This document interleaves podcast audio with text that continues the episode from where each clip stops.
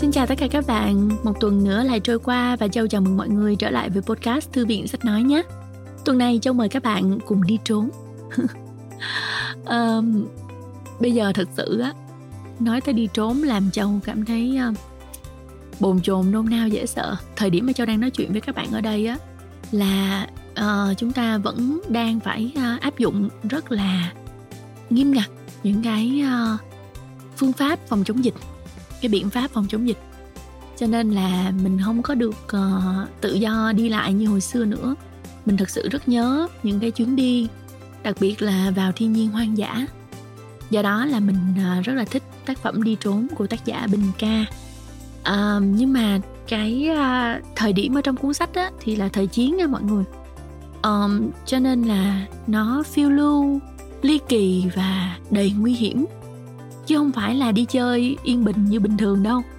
Chỉ có điều là những cái um, mô tả về thiên nhiên uh, về um, con người về cái uh, sự uh, kết nối uh, giữa chúng ta với thiên nhiên thì làm cho mình uh, cảm thấy uh, rất là gọi là nhung nhớ những cái lúc mà mình có thể uh, tự do đi bất cứ nơi đâu. Ok? Mình nói như vậy à, nó tích cực thôi chứ cuốn sách này là một à, tác phẩm văn học mà uh, hơi rùng rợn tí xíu ha mọi người. Uh, nói chung là một sự cố bất ngờ trong một cuộc sơ tán thì lũ trẻ đã đi lạc và bị bỏ lại giữa rừng hoang và đây là lúc hành trình của chúng bắt đầu. Trong tay chỉ có vài vật dụng để sinh tồn lối về thì bị bịt kín.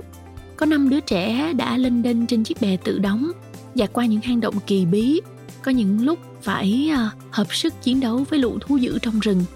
Và trong chuyến đi ấy chúng được thiên nhiên kỳ thú tưởng thưởng hào phóng nhưng cũng phải vật lộn để sống sót nhiều lúc tưởng chừng đã tuyệt vọng.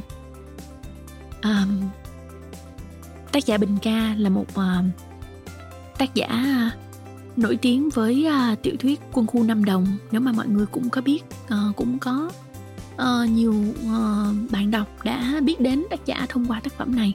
Bây giờ nếu chúng ta cũng yêu thích văn học và yêu thích tác giả bình ca thì chúng ta có thể nghiên cứu thêm và lắng nghe thêm quyển sách đi trốn này ha. Uh, chủ đề chiến tranh là một chủ đề không mới nhưng mà góc nhìn của tác giả thì đầy mới mẻ và tác giả đã làm sáng lên vẻ đẹp của tinh thần tự lực của tình bạn và những rung động tình yêu thổ ban đầu. Nghe hấp dẫn chưa nè? Châu hy vọng là mọi người sẽ nghe trọn vẹn cuốn sách này trên Phonos. Còn bây giờ chúng ta cùng nghe chương 1 nhé.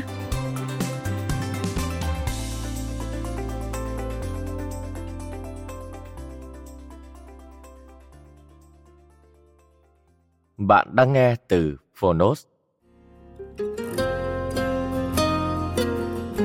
Tiểu thuyết Đi trốn, Tác giả Bình Ca, Độc quyền tại Phonos Công ty sách Nhã Nam.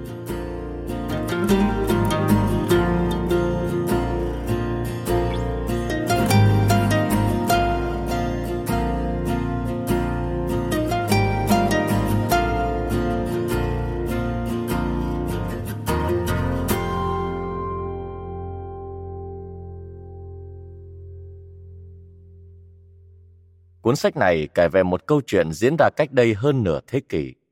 Tất cả các nhân vật chính đều được xây dựng bởi sự tưởng tượng của tác giả. Vì vậy, nếu tình cờ có những chi tiết trùng với sự thật đã xảy ra ở một nơi nào đó, tác giả xin được miễn trách. Một câu chuyện sinh động và cảm động. Bảo Ninh Năm năm sau ngày ra mắt quân khu Nam Đồng, cuốn truyện đầu tay rất hay và thành công của mình, tác giả Bình Ca đã viết xong cuốn thứ hai. Năm năm, là khoảng thời gian vừa phải để hoàn thành một cuốn tiểu thuyết và sự điềm tĩnh ấy cho thấy là nhà văn đã không vì sự đánh giá cao và cả sự hối thúc nữa của dư luận bạn đọc mà phải vội vã. Song cũng không quá chậm rãi, khiến làm giảm đi mất nhuệ khí và phong độ của cuốn đầu. Qua những trang mở đầu cho tiểu thuyết đi trốn, tôi hiểu do đâu mà tác giả đã tin cậy lựa tôi là một trong những người đọc bản thảo. Là bởi vì cuốn tiểu thuyết này kể về cuộc đời của thế hệ tôi, hoặc nói một cách cụ thể hơn là lứa chúng tôi, những đứa trẻ, con nhà cán bộ kháng chiến. Sinh ra vào đầu thập niên 1950 ở vùng tự do. Sau ngày kháng chiến thành công, theo gia đình về thủ đô yên hưởng 10 năm hòa bình giữa hai cuộc chiến. Tới đầu năm 1965, cuối thời niên thiếu lại bắt đầu đời gian khổ, rời Hà Nội, xa bố mẹ sơ tán về các miền quê, trải từng cuộc sống kham khổ thiếu thốn cùng đồng bào nông thôn. Học hành, thi cử trong không gian đất trời dữ dội, thời chiến tranh phá hoại. Và đến tuổi thanh niên thì tiếp bước cha anh lên đường trường chinh chống Mỹ. Bởi hầu hết số phận của những đứa trẻ sinh ra lớn lên trong những năm đất nước có chiến tranh là ở chiến hào. Có thể mừng tượng thấy hướng đi cuộc đời của các nhân vật trong đi trốn là như vậy. Tuy nhiên, tác giả không dõi theo họ cho tới ngày họ lên đường ra trận, mà như đã nêu trong phần vĩ thanh. Cuộc đời mỗi người như một dòng sông, luôn chảy về phía trước. Trong cuốn sách này, tôi muốn giới hạn câu chuyện kể về những nhân vật của mình trong một khúc sông tuổi thơ. Một khúc sông ngắn ngủi thời niên thiếu, một cuộc phiêu lưu trẻ thơ, non nớt, vụng dại. Ban đầu chỉ với ý định tạm trốn khỏi trại sơ tán để thoát cuộc điều tra liên quan đến việc ăn trộm súng đạn. Bốn cậu học trò tự thắng, Việt Bắc, Linh, Hoài Nam. Về sau bớt Nam thêm Thảo cùng với Sơn là cậu bạn người địa phương đã bí mật rủ nhau làm một chuyến dã ngoại thăm thú núi rừng hang động. Nhưng do vướng vào trận bom Mỹ nên cuộc trốn học rong chơi ấy đã hóa thành một vụ lạc rừng đáng sợ, đầy gian nan và hiểm nguy, đi dần đến tuyệt lộ. Đây là một vụ mất tích do nhà văn tưởng tượng ra hay là một hồi ức có thật? Bạn đọc khó lòng phân biệt. Nhưng dù là hư cấu hay phi hư cấu, đi trốn vẫn là một câu chuyện được kể rất sinh động và cảm động. Với vốn sống dày dặn phong phú và bằng lời văn kể chuyện giản dị, miêu tả phác họa, nhanh và tự nhiên, chữ nghĩa không cầu kỳ nhưng diễn đạt được nội tâm cùng lối nghĩ và lời nói của các nhân vật một cách rất đúng tuổi, đúng thời. Nhà văn Bình Ca đã nhẹ nhàng, trữ tình và cả hóm hình nữa, dẫn dắt bạn đọc qua lần lượt những trạng mạo hiểm đầy hấp dẫn và hồi hộp. Đánh nhau với rắn hổ mang chúa, bị ong mật tấn công, gặp phải chăn gấm, đụng đầu bom Mỹ, vân vân.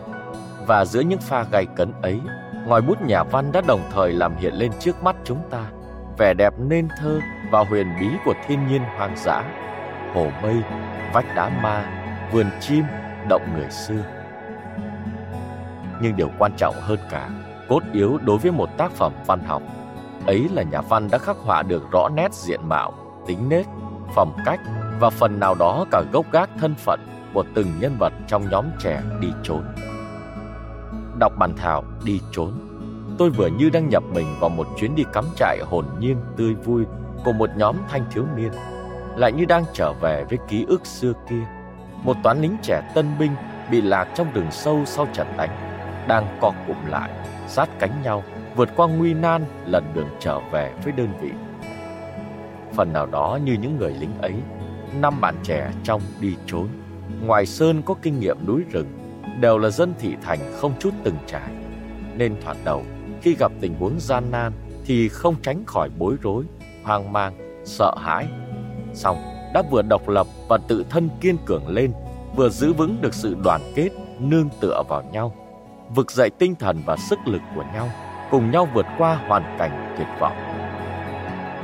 Hồi trước, trong chiến tranh, tôi luôn thầm một nỗi ngạc nhiên về những bạn đồng đội vốn là học trò thành phố, con em các gia đình cán bộ công nhân viên chức, thậm chí có cả con ông cháu cha, nghĩa là những tay như người ta thường định kiến, chính hiệu tạch tạch xè, dài lưng tốn vải và quen ăn trắng mặc trơn.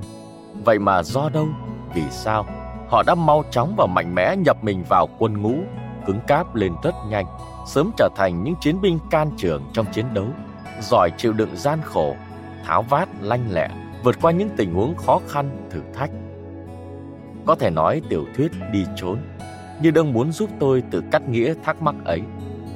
Theo tôi, nhóm bạn trẻ 5 người trong tiểu thuyết chính là hình ảnh thời niên thiếu của cánh lính trẻ gốc các học trò thành thị những năm chống Mỹ.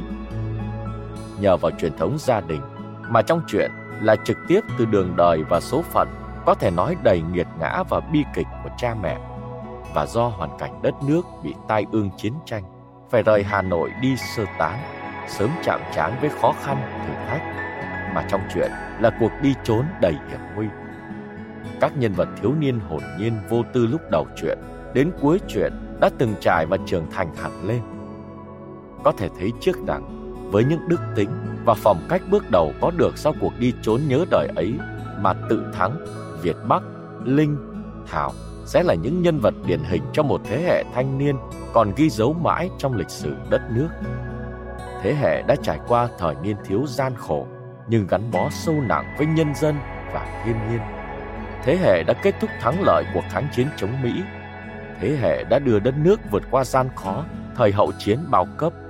Thế hệ đã mở màn công cuộc đổi mới. Nhà văn Bình Ca gắn bó mật thiết với thế hệ ấy. Chuyện quân khu Nam Đồng và tiểu thuyết Đi trốn đều kể về thời thanh thiếu niên của họ. Và đổi đây, như nhà văn đã hứa hẹn, có thể một ngày nào đó, tôi sẽ kể cho các bạn về họ ở một khúc sông khác trong một câu chuyện chiến tranh. Tôi chắc chắn nhà văn sẽ luôn thành công trong văn nghiệp như là sự thành công của thế hệ tuyệt vời ấy.